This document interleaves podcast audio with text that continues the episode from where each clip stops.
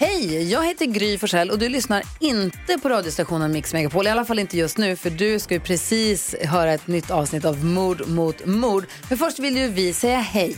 Hej, hej, det här är NyhetsJonas. Det här är Carolina Widerström. Och här är Gullige Dansken. Ja, och så Gry då. Och det vi vill säga att när du har lyssnat klart på den här podden, då får du gärna lyssna på våran. Vi spelar in ett nytt avsnitt varje morgon av våra podd Kvartsamtal.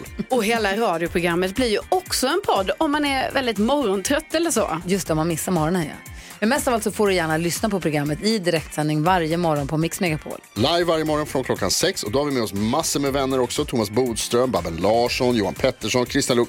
Massor med coola människor som bara dyker upp och gör livet bättre. Ja, som jag, Gullige Dansken. Exakt så. Och så mycket bra musik och annat skoj såklart. Så vi hörs när du vaknar på Mix Megapol. Radio play.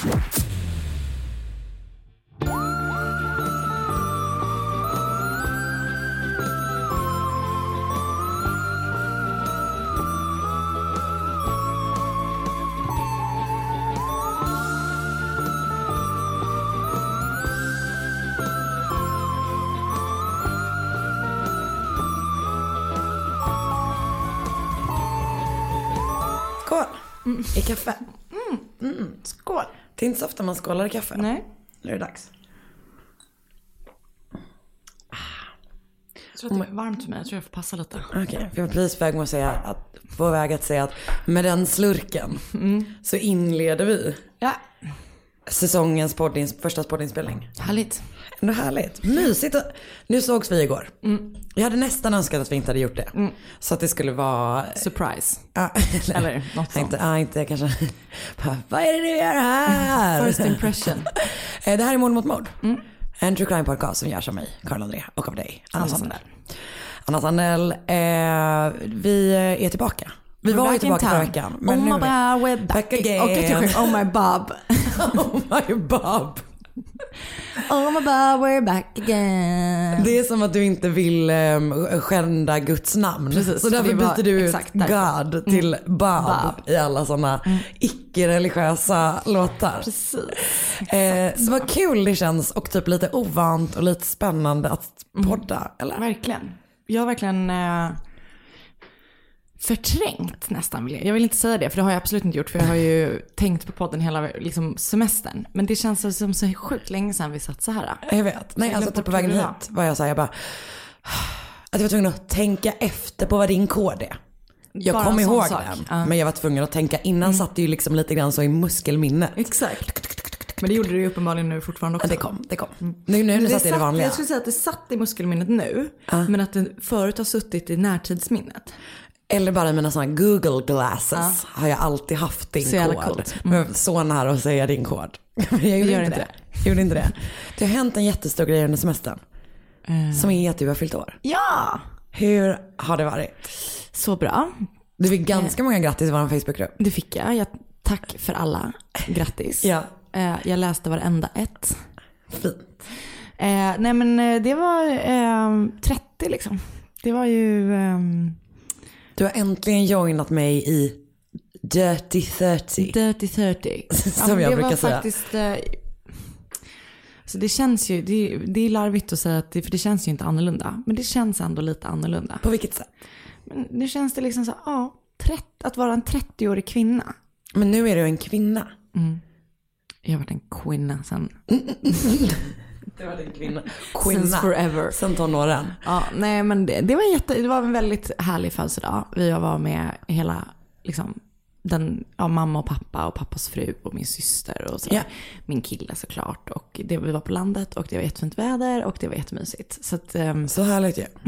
Vad är det bästa som hände på din semester? Kan du nämna en specifik grej som hände på din semester? en liksom händelse. En grej. Något du har gjort eller något som du har upptäckt eller lärt dig. Åh gud vad. Eh, nej men jag kan väl säga att jag upptäckte att jag tycker typ det var ganska härligt med vandring. Ja, jag vet. Och det gillar inte du. Det tar för jag oss längre ifrån varandra. ja, du gick typ i Vi var i Åre. Åre. Det var ju liksom verkligen ingen hardcore vandring. Men jag har ju liksom, det har varit min skräcksemester. Ja. Och sen så när jag, eller så här, kanske de senaste åren, tänkte jag, ah, härligt att gå lite i Alperna, typ så. Eh, och så träffade jag då Oskar och han vill bo i tält. Så nu möttes vi här med att inte bo i tält men ändå vandra. Bodde ni i stuga? Ja, vi bodde hemma hos en kompis. Var du någon gång eh, rädd och trodde att någon skulle komma in i stugan? Nej, alltså det var, så, Det var stugby. Det, precis, det är liksom inte en... Det var inte vildmark. Nej men precis, för jag, det enda jag tänker på med tält. Ah. Kommer du ihåg när vi var typ kanske 10 eller 11? Och det var en flicka som blev mördad genom ett tält. Nej, åh fy fan vad läskigt. I vis- Sverige? I Sverige. Och så visade det sig att det typ var så här, en, hennes kille eller hennes ex eller något sånt där som skulle skrämma henne. Och hugga genom tältet och råkade hugga henne. och det är det enda jag kan tänka Också, skaffa bättre skoj. Alltså, Du måste skaffa 100%. bättre humor. Alltså- det här är inte okej. Jag tror inte ens att det var ett humor, jag tror att det var ett riktigt sk- skrämsel. Ja, Men också, folk måste ju sluta pranka folk också. Ja, ja, nej, det är uppenbarligen. Tänk så mycket skit som kommer ur det. ehm, fy fan. Så det är det enda jag kan tänka på med tältning. Ah, gud vad hemskt. Så att därför, Det enda jag kan tänka på med tältning Mm. Eh, är alla så islandstävlingar där jag och min mamma bodde i tält. Eh, och alltså du har ändå tältat? jag har tältat jättemycket. Okej, för jag har aldrig gjort det. Har du inte det? Anna, jag, jag har tältat svin mycket. Mm. För vi, det var ju så jävla dyrt att hålla på med de här jävla tävlingarna. och vi hade ju inte så mycket pengar som alla andra hade. Mm. Så att alla andra typ kanske så bodde åtminstone på vandrarhem. Men eller vi, kanske en husbil. Ja, eller typ på hotell. Mm. Men vi bodde i tält och det var alltid så jävla kallt. Så Ah, jag och min. Mm. mamma sov alltså på varandra för att överleva nätterna. Det hade man ju behövt göra. Jag hade velat ha ett enman. Alltså, finns också en så konstig grej, ett tält. Och det här kanske någon vet som lyssnar. För det här var när jag var nere i Skåne. Och så åkte vi, det finns ett område där på Österlen som heter Haväng som är jättefint så här. Och där får man tälta en natt. Ehm, och där var det några personer som hade liksom ett camp. Så hade de ett tält i mitten, vanligt tält. Och sen på varsin sida så hade de som ståtält. Men vad är det för grejer då tror du? Alltså jag vet inte.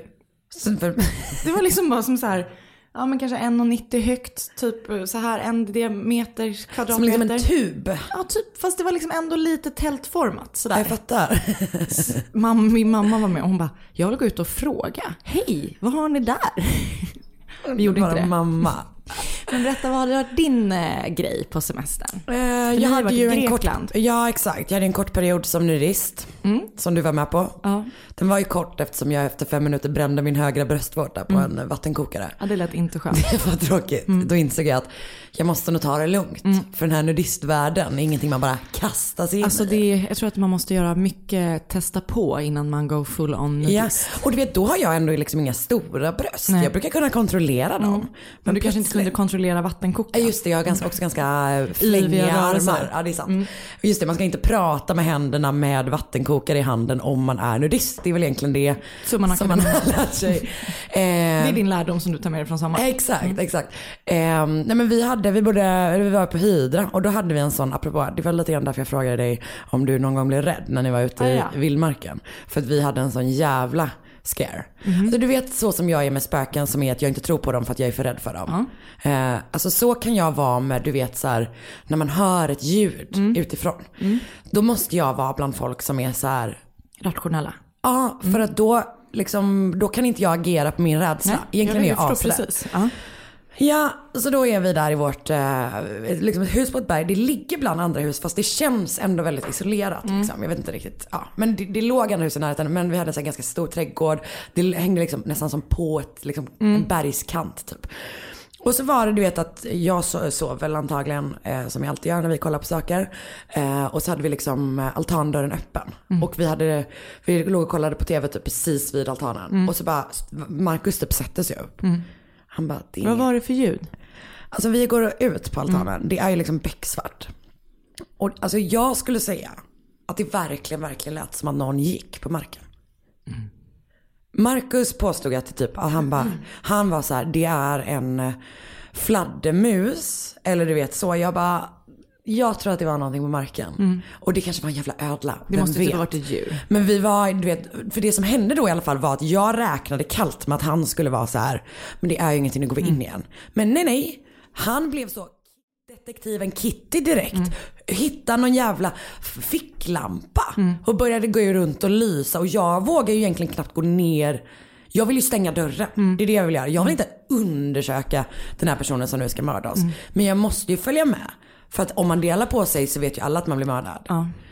Eh, alltså det hände ju absolut ingenting. Nej, men det var, det var antagligen typ en sån åsna som hade gått fel i trädgården.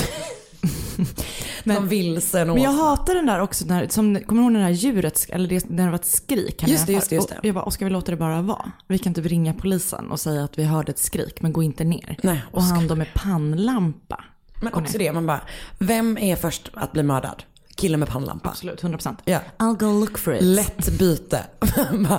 Eh, liksom så ordentlig men också lite av en nörd. Mm. Mördad först. Gud, 100% den där. Det är verkligen I rummet sant. bredvid. Men eh, alltså det var ju verkligen eh, superlugnt. Mm. Men bara det att man bara varför agerar han på det här? Sen när jag gick upp dagen efter och jag insåg att han hade ställt ficklampan bredvid sin sida av sängen. Mm. Då, fick jag, då blev jag så rädd så att nästa natt så utrustade jag mig med en, Men en inte han- planka vid sidan av min säng. Och, men jag, det som också var bra var att då när vi gick ut, så här rädda var vi ändå. Att Marcus bara, har vi en kniv? Jag bara, det är inte bra att med sig en kniv. Nej. Ta en stekpanna. så då var vi liksom ute och vandrade i trädgården med en stekpanna och en ficklampa. Det är ju läskigt att se om något. Verkligen. Åsnan blir skiträdd. Men, precis. Men jag tänker att, eh, tror inte han tyckte det var lite så spännande? För det tänker jag typ alla killar i min närhet, de tycker liksom när saker händer Ja. så är det liksom lite så här, istället för att bara vara typ som jag är, antingen ett, fan vad jobbigt det här är, eller två, gud vad läskigt det här är, eller vad det nu kan vara. Man Ja. liksom har en mer passiv så här, så, så känns det som att alla killar är så här, här har vi ett problem Ja. och nu ska vi liksom undersöka det och försöka lösa det. Jo, men Marcus har ju också en dröm om att bli detektiv. Ja, okej. Men för det var som när vi var och vandrade Ja. så hade våra kompisar hade en hund med sig eh, som hade en GPS Ah, ja, ja, ja. på halsbandet. Som den skulle springa. Ja, som den liksom, så, för de hade den lös liksom i perioder så här. Och så hade vi gått en ganska lång sträcka, ganska brant upp. Jag och Isse då, min, en av mina bästisar, vi var jättetrötta när vi kom ner. Och då när vi ska hoppa in i bilen och jag vill bara hem, du vet så här, mycket mygg, skit. Bara, nej, Morris GPS är borta. Och jag bara, åh. Och typ att vi bara, Men vänta, ja. hunden var inte borta. Nej, GPSen hade trillat av halsbandet. Så jag och Oskar var typ bara så här, vad kostar den? Typ så här, Ah, ah. låt oss köpa en ny. Och då var det typ att de bara, eller bara, eller så var det andra förslaget, vi tar samma vandring imorgon, också fett trist. Men då tänds någonting i Oskar och Viktors ögon. Så de bara, vi springer upp och letar efter den. Så de, alltså, vi hade liksom gått den här sträckan på typ så här, tre och en halv timme. De gjorde samma sträcka på typ 45 minuter för de bara löpte upp för berget. Och du vet, då kände de sig typ som så här, eh, Seal, Navy Seals. Men vet vad de typ. var? De vet vad de var? De var jägare. Exakt. Och ni satt där bak och väntade på att det skulle bli samlat. Jag och Issa hade mobiltid i, i baksätet i bilen. Vilsamt. Hittade de GPSen? Och hur glada var de när de kom. Mm. springande med den i handen? Men de Ah, hade okej. också sprungit lite fel. Så att, men de hade liksom... Men vänta, så nu har alltså Oskar börjat med orientering på semester? Ja, det är det. Så nästa semester blir då inte vandring utan det blir orientering. Men och han har ju den pannlampan så det är ju svinbra. Hallå du. ehm, såg du klart morden i Alcácer? Nej men gud. Nej, jag har inte sett klart. Alltså det är, Det är så jävla det är ju sjukt. Netflix-serie, vad kan det vara, fem delar? Sex delar? Ja, någonting? men jag har nog sett typ de fyra första i alla fall. För Ja. jag var ensam hemma en kväll i somras och då tittade jag på den. Men Just sen så kom jag av mig när vi åkte iväg igen. Och Det handlar ska om- jag följa upp. Ja, gör det. Helt störd Alltså det historia. handlar om tre tjejer som försvinner i en stad eh, i Spanien. Ja. Som väl är ett, jag har typ funderat på att göra det fallet. Men det är så jävla Mm. jävla snurrigt. Så att jag var, du vet sådana fall som man bara börjar kolla på och man bara det här är skitintressant. Mm. Och sen så bara, fast det kommer ta mig en månad att kartlägga det Ja. typ. Ehm, och typ nysta i det.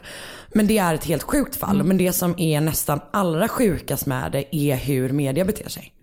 Alltså det är det, Det är skrämmande. Alltså de här konstiga tv-programmen när de... Jag vet. Alltså jag blir helt fascinerad av de spanska tv-programmen. Men alltså det är liksom, för den diskussionen finns ju som är superrimlig att ha. Eh, typ så här hur man exploaterar brott i media och sådär.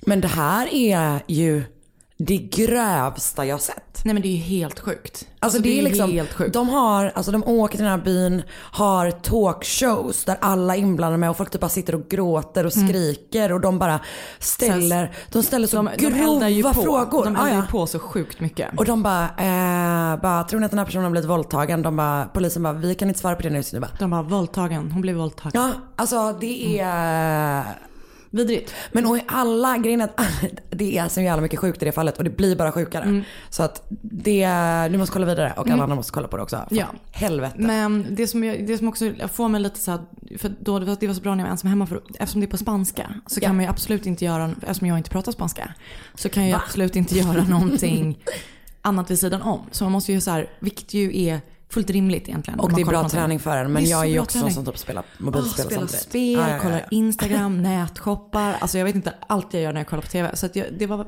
ganska bra att vara ensam Mm. och titta på det. Och liksom inte ha någonting annat att göra. Det var ju också när jag fick eh, borrelia då. Eh, som, jag vet ju inte om den har brutit ut än, men jag kan titta nu. Nu fick en exakt fästing. Fästing. Vänta, vi, kan du visa för mig? Nu har det gått exakt Som nämligen, ut som din fot. nu, det har gått exakt två veckor så det är nu det kan börja synas. Alltså det som hände var att du fick en eh, fästing. Mm. Och fick inte bort huvudet. Fast sen fick du bort huvudet. Att, nej, alltså det, jag vet inte. Jag opererade ju lite här på egen hand. Jag fick live-uppdateringar. Det var en tuff kväll. Det var det verkligen. Du, eh, innan vi börjar. Ja. Jag har en jätte, jätteliten grej som jag ska ge till dig. Va? Ja, alltså det här är inte, för du vet ju. Ja, jag vet vad jag ska få i födelsedagspresent. Ja exakt. Vi ska, jag och Marcus ska bjuda Anna och Oskar på en hel kväll på Kungsholmen. Alltså jag längtar så mycket.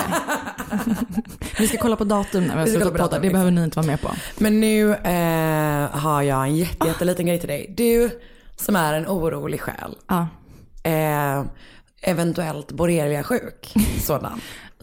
Du kan ju behöva lite hjälp att hålla onda saker på avstånd. Oh, I know. Och jag skulle aldrig köpa ett smycke till dig Nej. eftersom jag vet om att du byter saker. Taskigt. Det är sant. Det är också Det är sant. verkligen sant. Jag känner ingen som har så stark relation till bytesrätt som du. Så jag har köpt en liten, liten grej som du mer kan ha med dig. Ja, gud vad spännande. Eh, som ett skydd. Och du vet ju att jag varit i Grekland. Ja, jag tror jag vet vad det är. Så du ska få ett sånt litet skydd mot ett ont, ett ont öga. Så Som jag har ett litet halsband. Jag såg att du hade ett sånt runt Men, men det jag sa var, jag och Marcus letade, vi- jag vill ha just en sån size. För den kan man ha med sig och den är typ ganska skön att ta Kan på. att hålla på. Gud, Eh, så det jag tänker att det är som en liten trygghetsamulett för dig. Gud vad härligt. Stay away. Anxiety. Stay away, borrelia. Tack snälla. Gud vad gulligt. Jag blir så glad. Så jag eh, hoppas Den att ska jag ha i min plånbok. hösten kommer bli eh, Lugn och fin. lugn och fin Mm. och eh, omhändertagande för dig. Gud vad fint. Tack Karin. Och eh, nu kör vi igång va? Ja. Nu drar vi igång den här skiten. Ett poddtips från Podplay. I fallen jag aldrig glömmer djupdyker Hasse Aro i arbetet bakom några av Sveriges mest uppseendeväckande brottsutredningar. Går vi in med hemlig telefonavlyssning och, och då upplever vi att vi får en total förändring av hans beteende. Vad är det som händer nu? Vem är det som läcker? Och så säger han att jag är kriminell, jag har varit kriminell i hela mitt liv men att mörda ett barn, där går min gräns. Nya säsongen av Fallen jag aldrig glömmer på Podplay.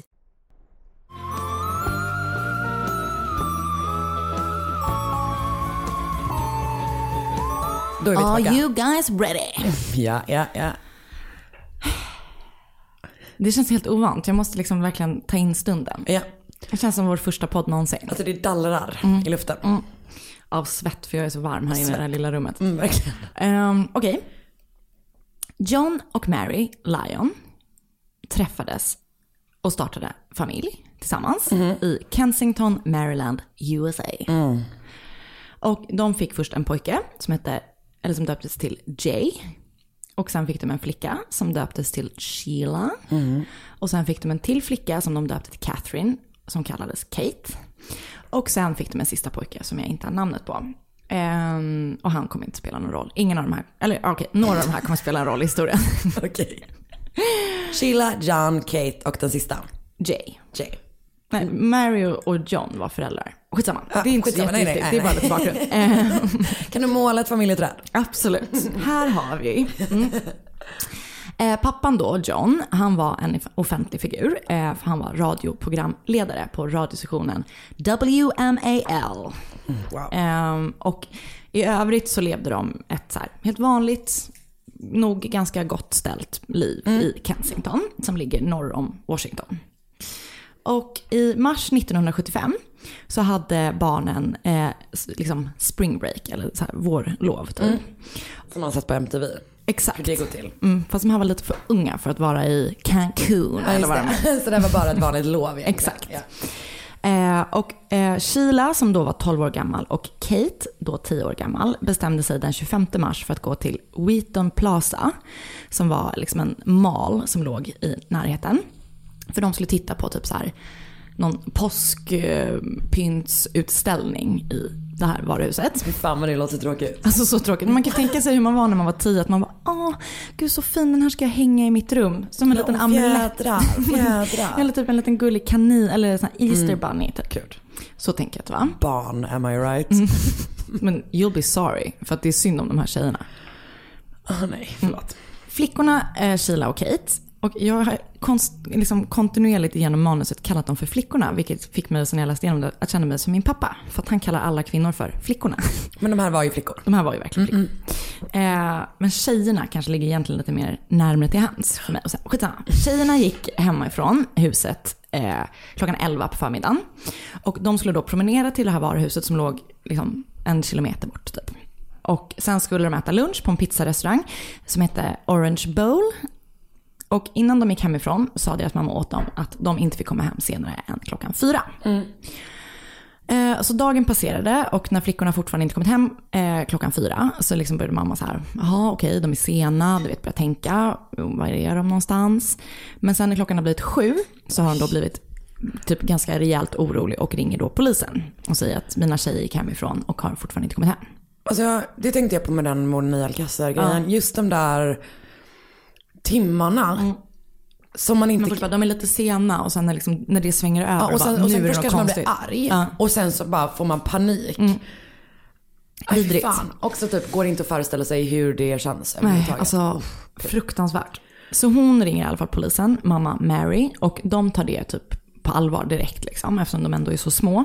Och de börjar leta efter flickorna och liksom så här höra sig för. Och eh, vilka de, vet, börjar utreda genast vilka de har träffat under dagen och sådär. Och efter de första liksom, efter utfrågningarna och efterfrågningarna och så här, undersökningarna så kan de liksom ta fram en väldigt så här hackig, eller vet, en så här väldigt övergripande tidslinje. Och det är att klockan 11 gick de hemifrån. Klockan ett så såg en granne till familjen eh, flickorna prata med en främmande man utanför det här Orange Bowl, den här pizzerian. Och klockan två så ser Jay, alltså deras storebror, Sheila och Kate gå på en gata som leder hemåt.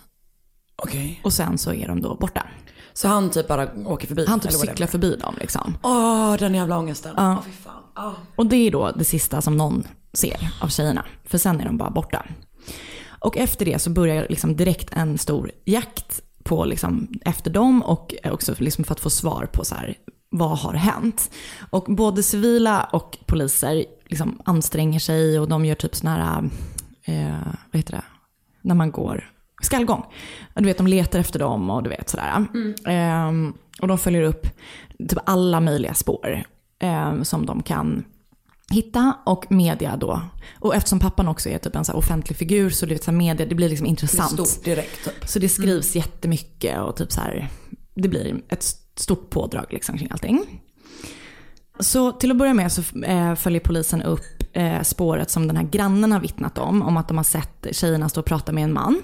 Och den här mannen är i 50-årsåldern och ser liksom prydlig ut och har en brun kostym. Och har en portfölj som innehåller typ en bandspelare.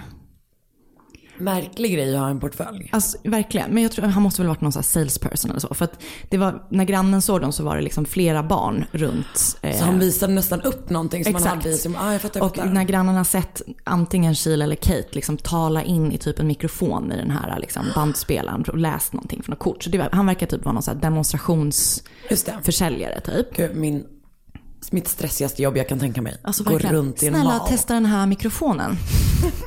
Men tänk sen 1975, det måste vara typ framtidens teknologi. Just det. Mm. det. Det är jag när eh, jag måste försörja mig på att demonstrera hur de här poddmickarna funkar. Kom fram, kom fram här i fältan. Drömmen ändå var i fältan och få göra det. Mm, Just saying. Du vill ju bara vara i fältan. Ja, varenda lördag. Tillbringar hela dagen i fältan. Ehm, Och den här mannen då i brun kostym, han blir deras starkaste eh, liksom, misstänkta. Och de tar fram en fantombild på honom. Men sen tar det typ stopp. Den här fantombilden liksom, den leder inte till någonting egentligen. Nej. Ingen vet vem han är, du vet, väldigt konstigt. Eh, en annan, eh, ett annat vittnesmål eh, är en flicka, alltså en annan flicka som är kompis med Sheila och Kate, eller granne eller något sånt där. Hon berättar för polisen att ehm, hon har sett en man typ i så sena tonåren eller så tidiga twenties eh, som har haft så långt hår, akne och typ så här risig klädstil som har sett lite så här sketchy ut. Ja. Han har, hon har sett honom sittat och, suttit och stirrat och så liksom verkligen följt tjejerna liksom på ett så här väldigt obehagligt sätt. Mm. Och det har blivit så obehagligt så att den här flickan har typ så konfronterat honom och sagt så här, "Vad- typ sluta titta. Typ. Mäktig Så- flicka. Verkligen, så Mm. gullig. Så hon säger det till polisen. Och polisen ber då henne också prata med en tecknare och de tar också fram en fantombild. Eh, och den här bilden, eftersom de redan liksom har bestämt sig för att det är mannen med kassettspelare, så liksom faller den bilden typ lite i glömska. Så de fortsätter typ på det här spåret med kassettspelarmannen, som då är ett Dead end. liksom. dead end spår. Eh, så det händer ingenting och under de kommande liksom veckorna och månaderna efter så får polisen in Polisen, och, ja, polisen får in massa med tips som är typ så här, jag såg flickorna i en bil här och jag såg dem där och de var Ja. med den personen och sådär. Eh, men ingenting, eh, ingenting leder någonstans liksom. Och ehm, de, familjen får också eh, massa samtal där de är så här, jag har tjejerna men ni måste betala oss pengar eller du vet. Det är också massa så här, psychics som ringer och sådär. Och en gång så det är en person som ringer till pappan och säger så här, lägg 10 000 dollar i en portfölj och ställ den på toaletten inne i rådhuset. Och den här pappan John gör då det. Men pengarna hämtas aldrig upp för att den här mannen ringer tillbaka och bara så här, eh, det var alldeles för mycket folk där. Och då säger pappan typ så här, men jag måste få veta att, de verkligen, att du verkligen har dem innan jag liksom kan Ge dig massa pengar. dig massa pengar. Ja. Och då liksom lägger han på och de, jag vet, det händer ingenting. Så att ehm, det är bara stopp och det blir liksom ett kallt fall. Det händer ingenting. Och efter då, det här var då 1975 och det läggs väl ner, de utreder liksom i flera månader men så Mm. bara, men det Vad händer ingenting. Fan vad hemskt är när man inte har nå, alltså Inget, inga svar liksom. inga svar alls. Så jävla vidrigt. Så att de lägger ner, eller de lägger väl inte ner, men de lägger väl det för att vila. Mm. Och liksom de kommande 40 åren så kommer poliser försöka lösa det här. Så att de liksom flera olika cold case-grupper är så här, Nu- okej nu nu öppnar vi upp typ. det, nu ska vi liksom syna allting. Och under de här då 40 åren så kommer man ha ganska många liksom olika misstänkta. Så jag ska, jag ska berätta lite nu Ah. vad som händer framöver. Ja, ja, ja. Så en man som eh, man misstänker är en man som heter Fred Howard Co- Coffey. Som 1987, det här, de börjar misstänka honom då slutet av 80-talet, så det är ju ändå 15 år efter. Eh, för han, 1987 dömdes han för att han har slagit, i, eh, slagit och våldtagit och strypt en flicka som var 10 år gammal. Och i dagarna som liksom var runt deras flickornas försvinnande så har han varit på olika jobbintervjuer i området. Så polisen är då så här, kan han typ ha varit där och begått Just det. det här, eller liksom tagit flickorna och sådär. Alltså de försöker knyta honom till deras försvinnande. Men ingenting går att koppla till att han faktiskt har någonting mer att göra. Nej. Mer än att han, Han har varit i området. varit i området och har liksom en dom som kanske skulle kunna, alltså han har inte Han, är, han, är, han har gjort en vidrig sak Exakt, innan. Ja. exakt. Så de lägger ner eh, honom som misstänkt. Eh, och sen några år senare så får de en ny misstänkt som heter Rudolf Mileski Senior. Som han var en annan gubbe som eh, då, han blev misstänkt för att 1975 så bodde han i närheten av varuhuset där Kate och Sheila hade försvunnit. Mm. Han kanske i och för sig var misstänkt, in, oh, han är också i alla fall, de utreder honom. För 1977 så dödade han sin fru och en av sina söner när ett bråk hade eh, spårat ut hemma. Och jo, just det, för att eh, han dömdes då för de två morden till 40 års fängelse. Och under tiden han satt i fängelse så började han så här prata med du vet fellow inmates var så här, jag har info om Sheila och Kate Lyons försvinnande. Och eh, jag vill prata med polisen och eh, om jag kan liksom om jag berättar det som jag vet så vill jag typ bli frisläppt eller jag vill få bättre, du vet, sitta på en bättre anstalt eller du vet sådär. Men ingenting som han berättar liksom ger någonting. Och så han läggs också ner och han dog i fängelset 2004. Och en annan gubbe som blev misstänkt var John Brennan Crutchley som också är känd som The Vampire Rapist. Och han har då också i området typ eh, pl- plockat upp en tjej som liftade, men jag tror hon var liksom äldre. Och eh, våldtagit henne och sådär. Så att han har också liksom, Jag känner igen den. Jag undrar om det var... Ja, skitsamma. ja men han, han är nog lite så här, han är lite känd Ja, men liksom. exakt. Men han kan inte heller knytas till deras försvinnande, så det läggs också ner. Så under liksom alla de här åren så händer ingenting. Förrän 2013 så var det en man, en, poli- en sergeant, eh, Chris Homrock. Så han liksom ger sig lite så fan på att så här, nu ska jag ge det här en chans till. Och se om jag kan liksom hitta någonting. Så han bestämmer sig för att gå igenom alla bevis, alla statements, vet, all, allt material igen. Stackars familjen. Alltså vidrigt. Det här är alltså då ja, men nästan 40 år efter. Eh, Eh, så han går igenom allt så här supernoga. Och då hittar han någonting som liksom han inte har sett och som inte liksom har följts upp på samma sätt eh, förut. Eller på, på liksom samma sätt som andra grejer. Så det här är liksom något lite nytt som han hittar. Och det är en, liksom en statement, en så här redogörelse från en man som heter Lloyd Welsh. Som, eh, en, som han har lämnat då en vecka efter att flickorna har försvunnit. För att när flickorna försvann, typ en dag efter, så har den här Lloyd Welsh gått till, eh, eller om det var en vecka, liksom en kort period efter, så har han gått till typ en vakt i eh, det här varuhuset och sagt typ så här, men jag har, jag, jag har sett saker typ, så jag vill prata, berätta om det typ. Så att den här redogörelsen som den här Sergeant Homrock eh, läser är då... Otroligt namn. Alltså verkligen. Ehm, är då den här Lloyd Welsh och han berättar en så ganska detaljerad berättelse om hur han har sett flickorna prata med en främmande man och hur de sen har så här letts därifrån och du vet sådär. Ja, han har en ganska... Eh, och eh, när eh, Sergeant Homrock fortsätter liksom att grotta i det så visar det att polisen då efter den här, de har liksom tagit in honom, för den här redogörelsen är lämnad till vakten, sen har polisen tagit in honom för ett så vidare förhör. Och eh, de sätter då honom i ett lögndetektortest. Eh, och han, det visar att han ljuger på all, allt, alla frågor han får. Så att polisen då... Eh, Och du avskriver de honom som vittne typ. Exakt, Ah, så de bara, men ja, han, Han hittar på. han släpper honom. Eller polisen släpper honom för han ljuger ju bara liksom. Men Sergeant Homrock bestämmer sig för att ändå så följa upp det här spåret. För att vittnesmålet som han har lämnat tyder på att liksom så här, det finns vissa saker som ändå, typ han har beskrivit en blus som eh, någon av flickorna hade på sig. Och du vet, det, är så här, det finns vissa saker som man eh, liksom ändå kan tänka stämmer. Och så också hittar Chris Homrock eh, en fantombild. Den här fantombilden som den här flickan har eh, liksom beskrivit. Och den påminner ganska mycket om hur Lloyd Welch såg ut 1975. Så att han sa, okej det här är nog någonting som jag ska verkligen fortsätta följa upp. Så att när han då kollar upp Lloyd Welch så visar det sig att han sitter fängslad sedan 1997 för att han har våldtagit en tioårig flicka. Mm. Så att han bara okej, det här känns som att nu är jag på något på spåren. Så Sergeant Homrock åker för att träffa Lloyd i fängelset och för att förhöra honom igen. Och han, det första Chris säger när han träffar polisen är typ så här: I know why you're here, you're here about those two missing kids. Så han typ har suttit så här, han, vet, liksom, han fattar direkt vad det handlar om. Så det är bara ding, ding, ding, ding, ding. Ehm, och det visar sig i det här första samtalet att Lloyd liksom, han är mytoman, han, typ så här, vet, han, han ljuger hur mycket som helst.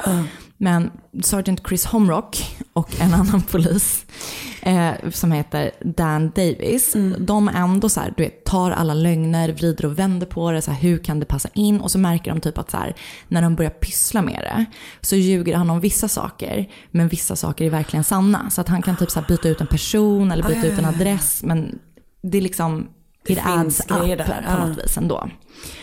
Ehm, så de, liksom så här, de, de bara, han måste, han måste vara delaktig i det här. Ja.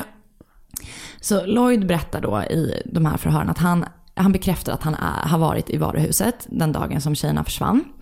Och att eh, eh, när, han, när de frågar honom, när poliserna frågar honom så här, men vart tror du hände?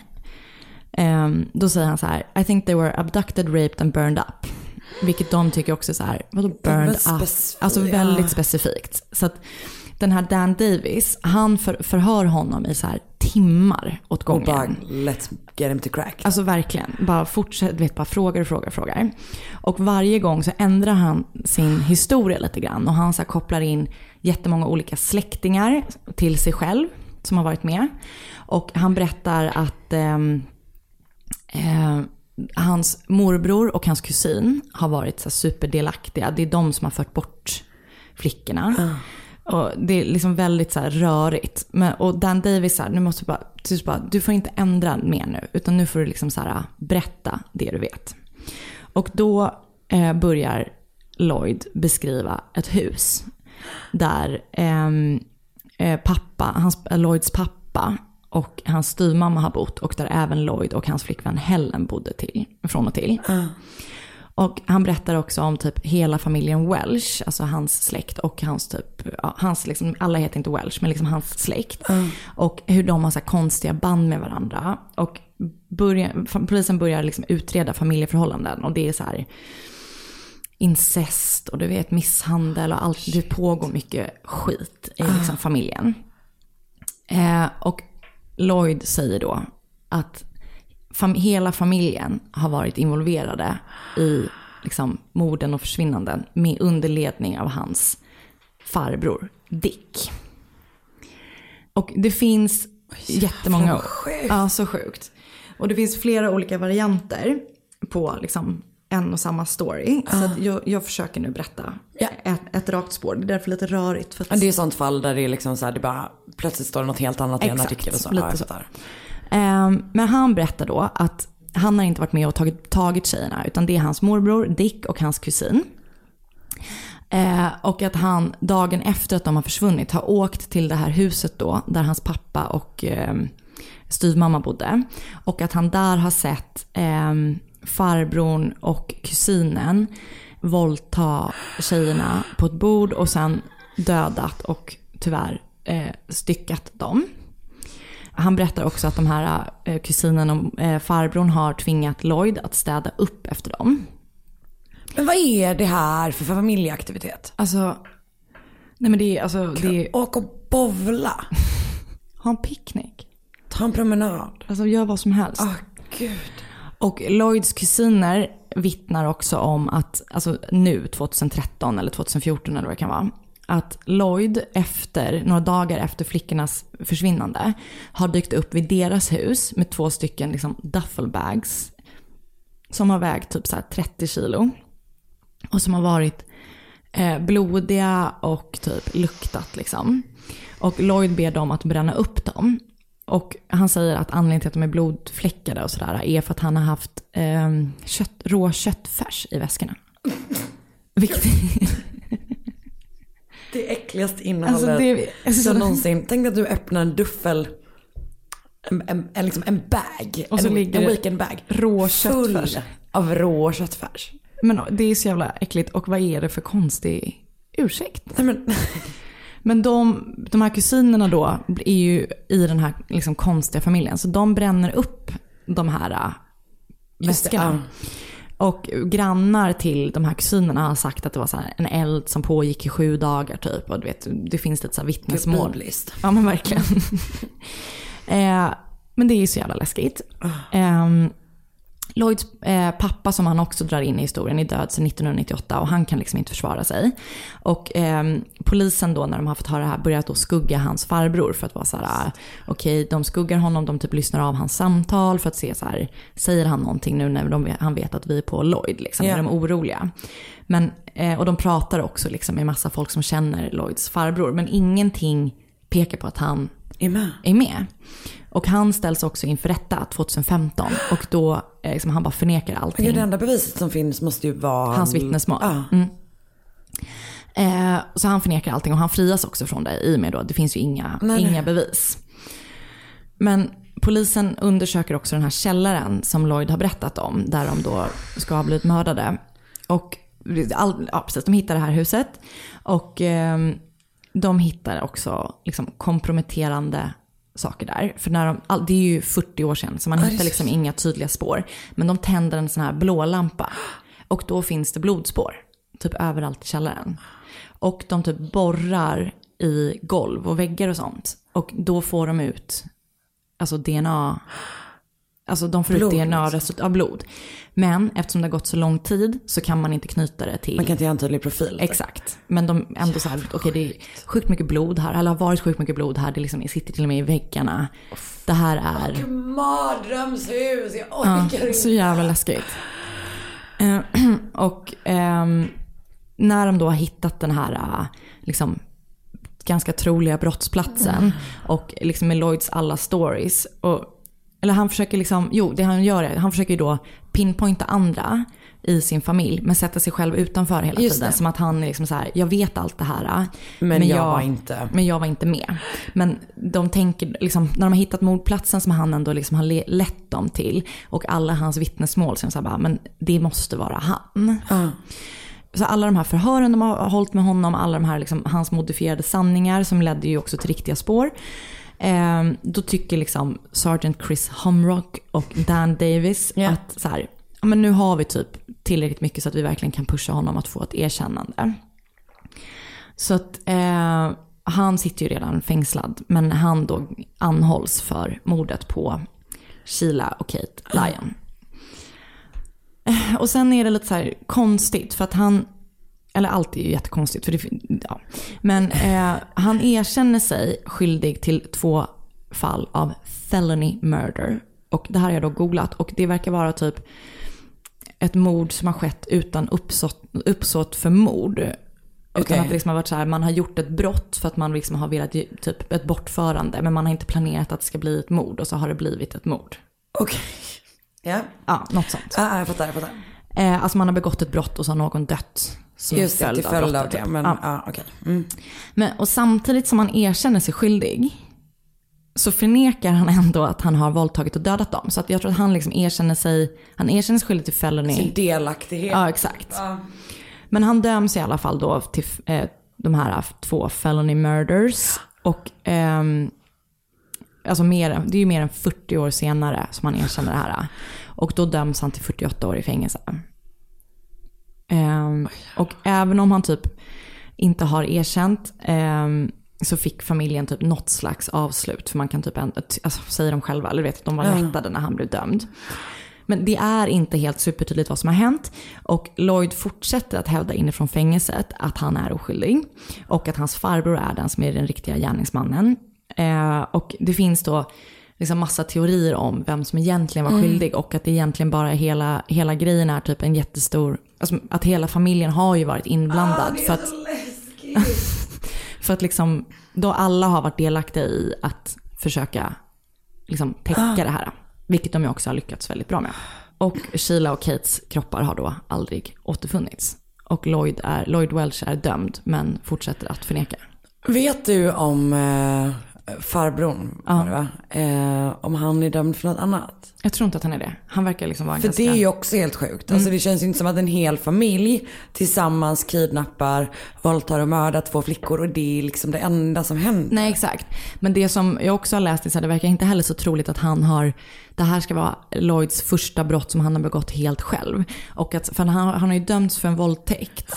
Men det är typ inte så troligt att man börjar med mord och sen, går... och sen bara Nej, går till nej. våldtäkt. Utan liksom, så att, det finns ganska många teorier att han inte varit ensam i det. Nej. Men vem som har varit delaktig eller hur många som har varit delaktiga, så här, man vet inte det. Men han då har ändå typ så här, tagit på sig något slags... Jävlar vad sjukt. Mm. Men just den här grejen när man bara, när polisen väl dyker upp, det har Mm. tagit 40 år. Man bara, ah, nu är ni här. Man måste ändå gått och väntat Ja, på för den jävla var också typ, dagen. jag, jag läste någonstans att han också, för det, det är en man som, jag inte kommer ihåg vad han heter, men som har skrivit en bok om det här. Mm.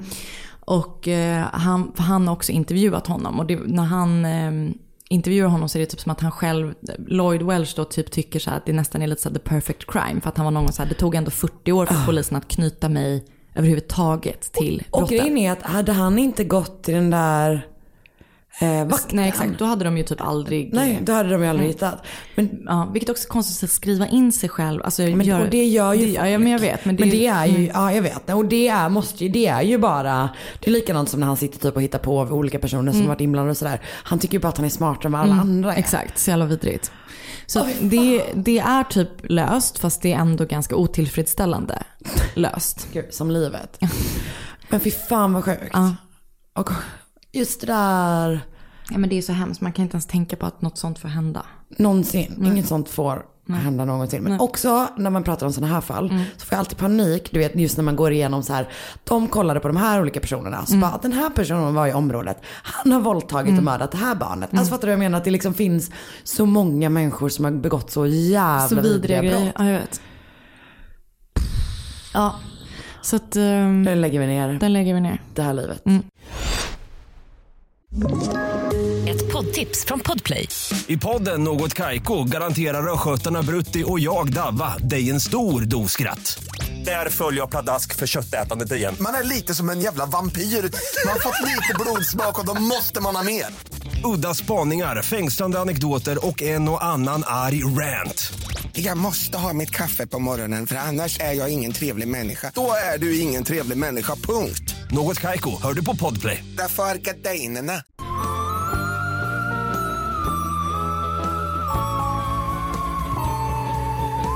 Så nu är vi igång igen.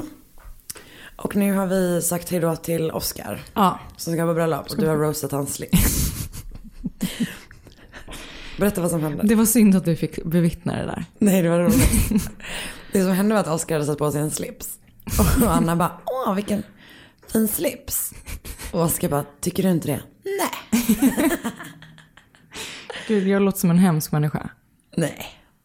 Lite kanske. Men han dömer ju ut, han har Ja, ju vet, alltid ni, åsikter om, hår- ni är hårda mot varandras garderober. han har alltid åsikter om mina kläder. Så när jag väl får chansen så kan väl jag få ha en om hans också. Ja, nej, men, ja jag dömer inte dig. Väldigt kul. Du ska få berätta om ditt fall, men det var väldigt kul.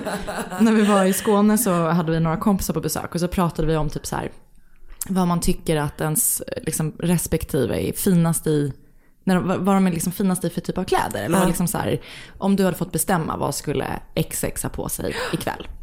Och då sa Oskar att jag generellt kan få eh, liksom sexa till det lite. Så jag tror att han tycker att jag liksom har lite för så här, Casual. ja kanske. Men gud, man und- men också typ att sexigt är ett sånt brett begrepp. Alltså antingen vill han ju att du ska gå runt så som eh, Britney Spears i Upside Down Again-videon. Nej, men jag tror att han typ tycker att jag ska lite mer tajta kläder. Och typ, nu har jag ju väldigt Det tror jag vi alla håller med om. Men det var väldigt kul, jag blev typ ett chockad. Jag bara, Vad sa du om honom? nej men jag Du inte- bara, det enda du gjorde var att du tog den där slipsen. Brände upp. Brände upp den framför honom medan Eh. du stirrade honom stint i ögonen. Nej men jag sa att jag tycker att han kan vika upp eh, när han bara, när, för han har ju alltid kostym på sig på jobbet. Mm. Men jag, och det tycker jag är jätte, han är jättesnygg kostym tycker jag. Eh, men när han liksom har skjorta och jeans. Så ibland så liksom knäpper han skjortan hela vägen ner. Alltså Väldigt på ordentligt. ärmarna. Ja. Ja. Jag tycker han kan liksom Rulla upp. rulla upp det lite. Du vill att han ska visa lite hud. Exakt. så vi vill ju båda samma sak. Verkligen. Men ditt var lite tydligare. Ja. Ska vi... Kör. Du har också bränt din arm precis. Inte din bröstvårta, din arm på ett uh, strykjärn. Och nu har jag en helt ny förståelse för din brännskada på din, på din bröstvårta. Tänk dig det där, fast eh, du har precis upptäckt din nya jag som nudist. Alltså så, jag tycker så synd om det nu. Alltså så nedstängning av ditt nudistskap. Jag vet, det var verkligen brutalt. Vill du ha lite is på eller? Nej det här går jättebra. Okej, jag tror verkligen att det gör jättestor skillnad att du håller ett vattenglas mot. Det är kallt. Okej, eh, ja. Jag ska berätta, i sommar nu, du vet jag om att jag gillar long read formatet väldigt mycket. Jag har läst lite long reads. Ja. Och vi har ju den underbara tidningen Texas Monthly. Ooh. Som skriver väldigt bra, men det finns ganska mycket bra Mm. true crime long reads där. Och då hittade jag den här. Ehm, jag kör. Kör. Steven Robard och Beth Lomer träffas i high school i Fort Worth, Texas på 70-talet. Och de blir liksom tokkära. Han är så superpopulär, jättesnygg, bla bla bla. Hon är också eh, populär, hon är, liksom, hon är, hon är med i ledare, hon är ledare för The National Honor Society, vilket jag inte har en aning om vad det är. Men det låter som att man är smart och någonting. Eh, och hon är också så här, du vet, med i volleybolllaget och så är hon bra på sport liksom. Bra på sport. Det Bra på sport och Det smart. sista jag är. Men du är många andra saker. Ja, du med. Nu när du har din nya sexiga stil så kan vi addera det till checklistan också. Yes. Mm. Ehm, ja. Försökte De- du precis sexa till det lite för mig? Jag när är du... jättevarm. Karin alltså visade upp hela sin nakna axel för mig på ett sexigt sätt. Ja, det är det enda jag får visa naket numera. Okej.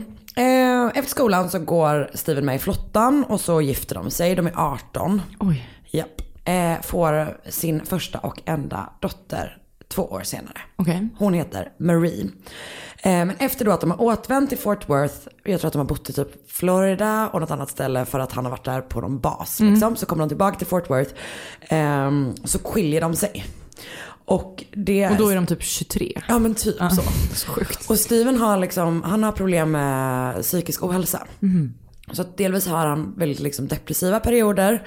Och han har också perioder där han är liksom mer, du vet, arg. Mm. Och sådär liksom. Han är väldigt avundsjuk mot eh, Beth. Mhm. Så hon är så här, ja men jag antar att det inte, han inte får super, supermycket hjälp heller liksom. Och inga superbra mediciner. Så de skiljer sig, hon tar med sig Marie. När i tid är vi? Sa du det? nu är vi väl typ tidigt 80-tal tror jag. Mm. Och grejen är då att under tiden i flottan så har Steven blivit kompis med en snubbe som heter Frank Burroughs. Beth och Frank är gifta alltså inom ett år. Efter Aha, att de har skilt sig. nej. Men de har inte, hon säger liksom att så här, vi, har, det, vi var bara vänner innan. Mm. Utan det här liksom växte fram efteråt. Men det Ja, är ju ja. onekligen jävligt tajt i tid. Taskig, liksom. taskig timing. Ja, verkligen. Också att det är en gammal kompis. Ja. Man bara, mm, perfekt mot den här personen som är deprimerad. Ja. Jag har lämnat honom och eh, tagit hans vän. Mm. Ehm, men som sagt, bla bla bla, bla de var inte ihop innan. Mm, det har inte överlappat. Så. Frank, också nyskild. Och han har en son som är, tror jag, några år äldre än eh, Marie. Mm. Sen sin tidigare relation. Och Marie är då fyra när de, hon, hennes mamma och Frank gifte sig. Ja, Okej. exakt. Så de var 23 helt Mm. enkelt när de skilde sig. Gud.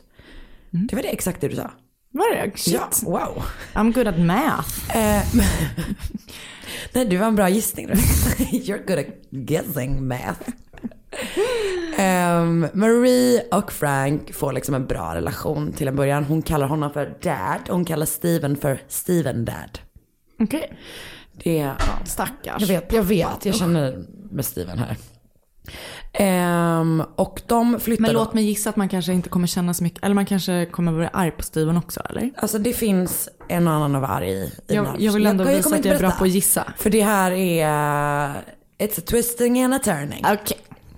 Så den här nya liksom, lilla familjekonstellationen då flyttar till Granbury. Eh, för Frank har fått jobb där. Det ligger typ 45 minuter ifrån Fort Worth. Och Marie träffar typ sin biologiska pappa kanske en eller två gånger i månaden. Mm. Så inte jätteofta men inte så att det är totalt liksom så borta heller. Ehm, och livet flyter liksom på. Men Marie börjar uppleva att Frank är väldigt avundsjuk på henne och hennes mammas relation. Mm. Vilket är en av de konstigaste grejerna. Men typ ganska händer. vanligt. Ja, som händer, Mm. exakt. Eh, och grejen är att men du vet, Marie och Beth har den här grejen som man så ofta typ läser om att bara, de var lite grann som syskon. Mm. De, det var lite som att de hade vuxit För att de upp var typ tillsammans. jämnåriga.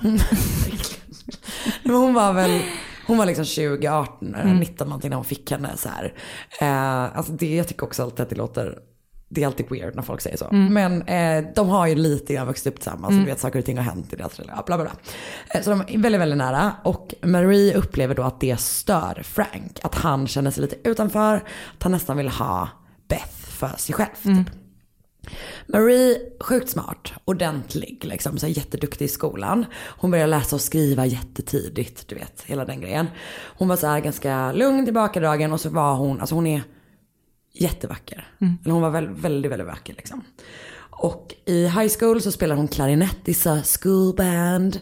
Eh, och dansar ballett och går lite så art classes Mm. på fritiden typ. Alltså hon, jag skulle säga att hon känns lite, inte liksom nördig. Nej, präktig kanske. Ja men lite präktig. Men jag, det känns också som att hon är en sån person som så här, hade hon inte haft det utseendet hon hade haft så hade, hon, hade hon haft en annan status i skolan. Absolut. Alltså så tror jag att det, det känns som liksom. Och det går ändå så helt okej med Frank, det är lite stelt. Men det funkar liksom. Livet flyter på. Fram tills helgen innan Marie ska fylla 16. när hon kommer hem och hittar Frank in bed with another woman. Oh no. Japp. Och det här visar sig då vara en affär som pågått i flera månader. Nej. Och Marie berättar då direkt för Beth eh, och är liksom så här. Beth blir jätte, jätteledsen. Men säger också redan från början, hon bara I love Frank, I'm gonna stay with him typ. Okej. Och det här är då, ja men delvis säger hon att hon vill fortsätta vara med honom för att hon älskar honom så himla mycket. Men också, det här tycker jag är, jag vet inte, det här är någonting. Jag vill höra dina thoughts. Hon säger då att hon, alltså, han, he just didn't have his head on right. Och att han då kände sig eh, lite bortglömd för att hon hade jobbat eh, en del det senaste. Hon jobbade alltså eh, på akuten. Man bara, ja det är ju helt rimligt att han går och har en affär med annan. När hon så räddar liv lite för länge på dagarna. Eh, så det, han säger då liksom att så här, ah, men han känner sig åsid- åsidosatt på grund av det och hon förstår det. Alltså, Ja, jag vet. Det är... Eh, men, alltså förlåt men det känns ju som att män typ alltid har en ursäkt att liksom, alltså det där är ju bara, de, alltså de, det är inte så. Nej men också bara så här, ja då får man typ prata med Ja. den du är ihop med. Men han hade ju legat med någon om hon hade varit hemma också. Ja, exakt. För då hade han tyckt det var tråkigt att hon typ inte hade ett eget liv. Nej, Eller men precis. Han Alltså, behöver bara leta efter spännande. en, eh, alltså, det finns ja. ju alltid excuses. Man letar efter en annan, ja, Mm. verkligen. Och hon har bara köpt hans ursäkt. Och grejen är att jag tror typ att det är, jag förstår också det. För att hon liksom så här, han är hennes liv, Mm. alltså du vet. Ja, precis. Jag fattar. Men det är, ja, vi vet. Vad Vi vi, vet. vi vet vad vi tycker. Mm. Marie eh, är nog lite mer åt vårt håll Mm. kan man säga. Hon är liksom så här, hon säger rakt ut till sin mamma bara, du borde skilja dig. Mm. Det här som han har gjort är liksom inte okej. Hon, du måste lämna honom. Bara, du, jag, kan inte, jag kan inte ens stå ut med att vara nära honom för att jag är så himla arg på honom för det han har gjort mot dig. Liksom. Och det blir bara sämre och sämre stämning hemma. Och Marie då som hon börjar liksom så här bråka med Frank. Du vet så han bara går och städar i ett rum. Hon bara tänker jag inte göra. Mm. You cheating asshole. Exakt, actual quote. Ehm, och till slut säger hon till sin mamma, hon bara, jag klarar inte av att bo här längre. Mm. Jag vill inte bo med den här mannen längre typ. Det är ditt val om du vill vara med honom. Men jag är så jävla arg på honom. Så att jag kan inte vara här. Och då fixar Beth då så att Marie får flytta till Beths föräldrar. Och de bor då i Fort Worth. Men grejen är att det tar typ bara några dagar innan Marie är tillbaka hemma. Då har hon tagit alla sina pengar hon hade och lagt på en taxi. Och taxi de 45 minuterna för att hon bara, jag vill vara med dig liksom, med sin mamma. Kunde hon inte tagit bussen? Jag vet inte. Bara, så mycket, mycket mer dramatiskt. att lägga alla sina pengar på en taxi. Alltså verkligen. Drama queen. verkligen. Ehm, men det här, och det här stör mig också något så. För Frank, han har en liten regel. En regel som han då hittade på när hans son liksom blev lite äldre. Som sagt han är några år äldre än, än Marie. Ehm, och som nu då också gäller Marie. Och den här regeln är då att om man lämnar huset så får man inte komma tillbaka. Som han då säger att han har instiftat för att, du vet, men att då, då är skilsmässofamiljer. Så måste man liksom välja en förälder. As. Bara, eh, till att börja med, nej. Alltså, det behöver man as. absolut inte. Det är inte orimligt att vilja ha en relation med båda sina föräldrar. Ehm, men det är i alla fall hans regel då. Och det är för han bara, man får inte hålla på och flytta fram och tillbaka om man bara har ett bråk på ett ställe. Man bara, nej men, det, ja. Frank, Marie kommer hem med taxin. Alltså du vet, bönar och ber, gråter på trappan om att hon ska flytta hem igen till sin mamma. Medan Frank står på andra sidan av Beth och bara, du vet vad regeln är, eh, om den ska gälla min son så måste den gälla din dotter också. Så Det är din dumma regel. Ja, verkligen. Alltså tusen procent. Så det som händer är väl egentligen så här. Beth måste välja mellan sin dotter och sin man. Åh, så hemskt. Och hon väljer sin man. As. Ehm, Marie får då flytta till Steven. Och Steven är jätteglad för att Marie ska flytta in hos honom. Såklart. Eh, han har fått mediciner som hjälp funkar jättebra mot hans liksom, psykiska problem. Han har träffat en kvinna i en, eh, som de har båda två gått i en grupp för Parents Without Partners. Vet, det är så jävla fint. Ehm, han har börjat jobba på posten. Han har en lägenhet. Det är så stabilt och bra liksom. Mm. Det enda problemet är typ att hans lägenhet är för lite för liten. Han har bara ett sovrum. Så, så fort Marie flyttar in så ansöker han om att få ett två sovrumslägenhet i samma hus liksom. Eh, och så länge så typ köper han en bäddsoffa till henne och vet, försöker liksom göra som ett litet hörn som Mm. ändå är hennes liksom. Och han är, han är jätteglad att hon är där helt enkelt. Marie däremot inte så glad. Vilket man bara förståeligt. Utkastad av sin mamma. Alltså hon ville Alltså, verkligen, ja, ja. Hon ville Mm. verkligen vara som min, sin mamma. Hon skriver brev till sin mamma typ varje dag. Mm. Och nu är vi typ i början av 90-talet. Och du vet hon pratar om att hon hatar sin nya skola. Att hennes pappa inte är så en bra homekeeper. Mm. Att du vet så här, han har inte mycket köksredskap. Och han är inte Mm. så bra på att städa och bla bla. Han har ju också bott själv hur länge som Mm. helst. Eller du vet så.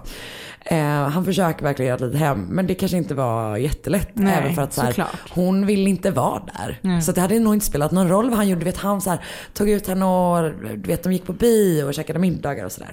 Så det har ju liksom ingenting med, med han, honom att göra. Till slut så eh, skriver eh, Maria ett brev till Beth och säger att hon då tänker begå självmord.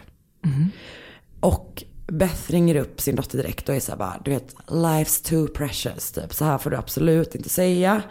Och Beth är då övertygad om att så här, Marie är bara dra- överdramatisk. Det här kommer bli bättre snart. Och det blir också det. För att det börjar gå bra i skolan. Marie var som sagt sjukt smart. Hon är bäst i årskursen i så flera olika ämnen. Eh, bland annat franska och kemi. Hon är trevlig, rolig, du vet, så får kompisar. Allting Mm. liksom ordnar upp sig. Eh, hon, eh, ja, men, hon och Steven knyter an igen. Det går liksom, allt går bra. Eh, hon börjar också bli kompis med Sandra Hudgens som är Stevens flickvän. Mhm. Och allt är liksom tryggt, lugnt, börjat rulla igen. Men så, den 18 februari 1993 så kommer Marie till Sandras lägenhet, alltså Stevens tjejs. Hon bor då med sin son i samma hus som Steven och Marie bor. Mm. Och Marie säger då att Steven inte verkar må bra. Och eh, Marie stannar i Sandras lägenhet medan Sandra går och typ kollar till honom liksom. Och han ligger upp på soffan, han har ont i magen och så börjar han kräkas. Och liksom så här, det, han kan inte svälja. Det är som att hans liksom Ja, svalg krampar typ. Obehagligt. Eh, och det gör att han liksom, det bubblar upp saliv och sådär. Käkarna krampar typ. Hon eh, ringer ambulans. Och hon och Marie kommer typ upp när ambulansen, hon märker att ambulansen kommer och de två står typ liksom i dörren. Det kommer från ingen till ingenstans. Ser liksom hur ambulanssjukvårdare typ försöker få ner en tub, du vet syrgastub Åh, i halsen på honom. Och det går liksom inte för det, det är som helt stängt typ. Det är liksom helt krampigt. Ehm, och med Sandra typ tar Marie emot, alltså så här, kramar henne för att hon typ ska slippa se Mm. när hennes pappa dör. Usch vad hemskt. Och Steven då dödförklaras i lägenheten. Och den rättsmedicinska undersökningen visar då att han har dött av en hjärtattack. Mm. Så Marie hämtas av sin mamma samma kväll. Strax efter begravningen säger då Beth till att hon har bestämt sig för att lämna Frank. Mhm. Och ta med sig Marie och de ska flytta till Florida. Och det hade varit bestämt redan innan Stevens död. Men du vet det hade hänt så himla mycket så att hon Mm. liksom inte har sagt någonting. Eh, I slutet av mars flyttar de till Panama City, Florida. Dottern, alltså Marie är superdeprimerad förstås. Mm. Alltså hon har liksom sett sin pappa gå bort typ. Hon är hon är jättesvårt att komma upp ur sängen. Och hennes mamma blir väl också lite så orolig för, typ kan hon ha ärvt sin pappas Ja. problem och sådär liksom. Eh, och mitt i allt det här, vem dyker då upp och lovar att jobba på äktenskapet? Frank! Frank is back. Ehm, han flyttar in igen. Det går jättekort tid, typ ett par veckor, innan Marie råkar hitta en lapp från en annan kvinna till Frank. Alltså, håll dig borta. Men verkligen. Och så man bara, sluta vara otrogen. Hur fucking svårt ska det vara? Gör slut. Var, Vill du ligga runt? Gör slut, var singel. Alltså verkligen. Vi har en lösning på det Mm. problemet. Som är att man inte är gift. Ehm, så. Hon bara, efter det, Marie bara, vet du vad, jag tänker inte vara med honom. Återigen så väljer liksom Beth Frank och Marie flyttar ut igen. Och nu flyttar hon då till Stevens pappa, alltså Mm. sin farfar och hans fru. Då är hon tillbaka i Texas igen. Och nu går hon på Mansfield High School. Och hon liksom sörjer fortfarande och hon är liksom, hon är um, tillbakadragen beskrivs hon som liksom. Um, det, är, det är ganska otydligt bland hennes klasskamrater vad som har hänt hennes pappa. Någon tror att han är någon har hört att han är död men vet inte hur. Mm. Andra tror att han lever. Någon tror att han bor på något annat ställe. Alltså du vet det är liksom, liksom oklart. Men hon får jättebra betyg och hon börjar skaffa kompisar. Hon går med i volleybolllaget och så börjar hon jobba med The Yearbook. Och på i liksom The Yearbook träffar hon då Stacy High och de blir bästisar. Stacy är jättebra på att göra intervjuer och Marie är väldigt bra på att skriva. Så de är ett litet Yearbook redaktionsteam. Typ. Härligt. Stacy hade haft en tuff, tuff uppväxt och hon har ingen kontakt med sin pappa alls. Så de bondar nog lite grann Mm. över att de båda två har liksom traumatiska upplevelser. Men Stacy, att Marie är väldigt, hon håller, hon är, inte, hon är inte så öppen med det som har hänt liksom. Och framförallt så är typ Stacys mål att få så Marie att typ slappna av. De var lite skön. Så de typ går ut, de går på några lite så cowboyiga barer. Lite så, ja men Texas-barer liksom. Mm. Och där kallar folk eh, Marie för så att du vet The, the cowboy Barbie doll. Typ. För att hon typ sätter på henne lite sådana cowboy boots och någon jävla hatt liksom. Ehm, de är jättekul tillsammans sådana kvällar då. Men så en kväll i januari 94, så det är liksom nästan ett år efter att Steven hade gått bort. Eh, då de pluggar sista året på high school. Och de läser Shakespeare i eh, engelskan. Och de pluggar Hamlet och Hamlet, så heter det på. Eh, och Stacy läser då sin favoritdel av pjäsen högt. Eh, och det är en del som är när Claudius som är, jag tror att det är Hamlets pappas så, eh, bror som förgiftar Hamlets pappa för att få Mm. tronen. Ja. Tror jag det. Han eh, säger då, eh, den här Claudius, My fault is past, but oh, what form of prayer can serve my turn? Forgive me my foul murder. That cannot be, since I'm still possessed of those effect for which I did the murder. Och när hon tittar upp så är Marie helt blek och liksom typ skakar. Och sen säger hon, tror du att det finns människor som inte har något samvete? Och Stacy svarar typ så här, ja alltså det finns ju personer som liksom kan se en annan person i ögonen och mörda dem liksom. Mm. Och här ställer sig upp, backar mot väggen och sen faller hon ihop liksom på marken och börjar gråta som fan typ. Och Stacy bara, vad är det som händer? Vad är det som har hänt liksom? Och Marie bara, gissa. Hon Bara, är du gravid? Har du kraschat din, dina, din farfars bil? Mm. Alltså du vet så vanliga sådana tonårsgrejer. Mm. Och hon bara nej, nej, nej. Och sen så bara, du har väl inte mördat någon? Typ på skämt. Och hon bara, min pappa. Jag förgiftade honom. Jag tänkte det. Fy fan. Hon förgiftade honom för att hon ville komma hem till sin mamma. Ja. Åh. Är det inte helt sjukt? Jag tänkte det när han blev sjuk och hade sån där frad... Alltså, nej. Det känns inte bra. Det är så jävla orättvist. Av alla, alltså nu tycker inte jag att man ska mörda någon, obs. Mm. Men av alla personer som hon hade kunnat vara arg på, eller hon var ju inte Frank. arg på honom liksom. Nej. Det är ju det som är grejen. Okej så här då. En vecka innan Steven Robards dog så hade då eh, Marie kemilektion. Och när hennes lärare inte tittade så tog hon typ en flaska med, jag tror att det heter barium, bar, bariumacetat, ba, bariumacetat tror jag det Mhm. heter. Men jag vet inte om det är någon speciell vari, variant av det eller whatever the fuck. Inte bar, inte det... Jag vet inte. Det är någon slags saltgrej tror jag. Ja. Fast ja, ja, jag vet inte, det kanske var någon Whatever. variant Ja. av det. Whatever. I alla fall den här flaskan var då mörkt med märkt med en dödskalle och eh, att det stod giftigt. Och sen hällde hon ut, jag, jag tror att det är ett pulver. Lite grann i typ en liksom, pappersservett. Mhm. Vek ihop det, la i sin ryggsäck. Och sen en vecka senare så sk- skulle hon liksom, och jag tror att hon skulle värma upp en burrito med bönor till sin pappa. Mm. Och blandade då Men fy. giftet i där. Och efter middagen så gick då Steven till kyrkan och kommer hem typ redan en timme senare för att han har ont i magen liksom. Och sen går det ju jättesnabbt. Och sen är han död.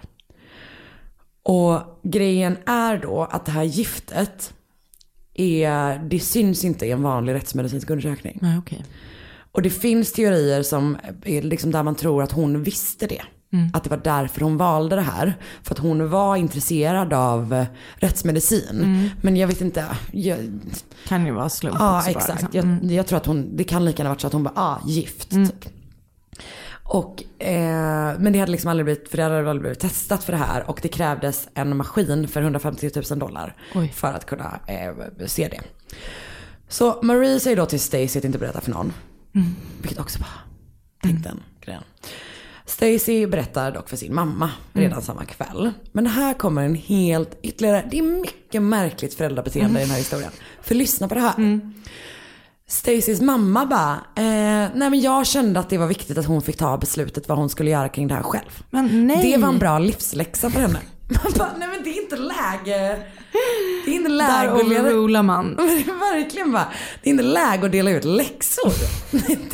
Jag tror att det här är nationella proven. Hjälp henne nu för fan liksom. Men det gör hon inte. Utan hon bara, du får bestämma själv om du vill gå till polisen eller vad du vill göra liksom. Ehm, hon har också en tanke om att Marie kanske hittat på det. Men grejen är att hon ringer till giftcentralen och bara, hej om man ehm, tar det här giftet, hur eh, dör man då av att liksom, eh, Ah, okej. ja men du vet att man krampar ihop halsen. De bara, ja det gör man. Men också att jag får en sån bild i huvudet du vet. Av att hon bara, okej tack, tack så mycket. Så hör man typ i, i, eh, i telefonen medan hon är på väg att lägga på. Bara, Why are you asking? Hon är så jävla nojig på giftcentralen. Verkligen. Ehm, det enda Stacys mamma gör, det här är också så jävla jävla konstigt. Det enda hon gör är att hon säger till Stacy så här. Hon bara, säg till Marie att du har berättat det här för en präst. För att jag tror inte att det hon kommer mörda dig om hon vet om att du har berättat för en annan person. Va? ja. Gud vad weird. Det är ett så otroligt märkligt sätt att försäkra sig om att sin, ens dotter inte blir mördad.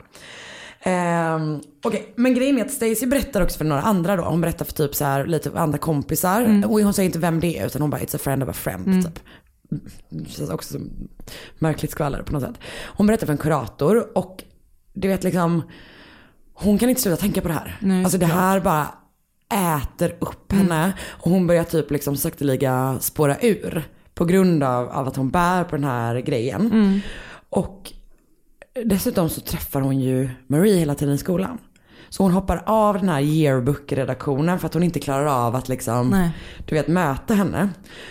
Hon börjar drömma mardrömmar. Där Marie jagar henne och typ så här Men gud. andas jättetungt. Hon drömmer också mardrömmar. Eh, det finns ett Forensic Files avsnitt av det här otroliga reenactments av de här mardrömmarna kan jag säga. För det finns också mardrömmar, alltså hon drömmer mardrömmar av att du vet att hon hör Stevens röst. Aha. Som typ så här ber henne om hjälp, liksom hon går på en kyrkogård. Ja. Eh, också bara, hon är typ så 18 år gammal, stackarn. Mm. Ehm, och till slut då så ber hon kurat, en kurator bara, kan du ringa polisen ska jag berätta Mm. vad jag vet liksom. Så gör hon det. Men grejen är att det tar jättelång tid innan de agerar på det. Mhm. Eh, och under tiden så fortsätter ju då Stacey att liksom träffa Marie och börja vara så här, hon bara fan jag kanske inte borde ha sagt det här. Alltså det är liksom, Hon får ångest. hon får Liksom. sån jävla Mm. jävla ångest. De går på balen tillsammans. Det finns en bild på dem från den kvällen. Ska jag visa dig. Mm.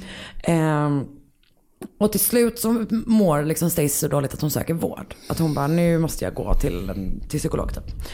Ehm, men till slut går de ur high school och det är nu sommar. Alltså det går typ fem månader sedan hon berättade det här. Jävlar.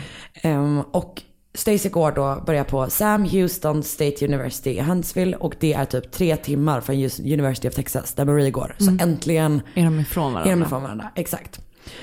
En dag i oktober. Mm. Jag tror att det var, det är ju tio månader. Jag tror att eh, St- Stacey eh, berättade först, berättade för polisen eh, i typ mars. Mm.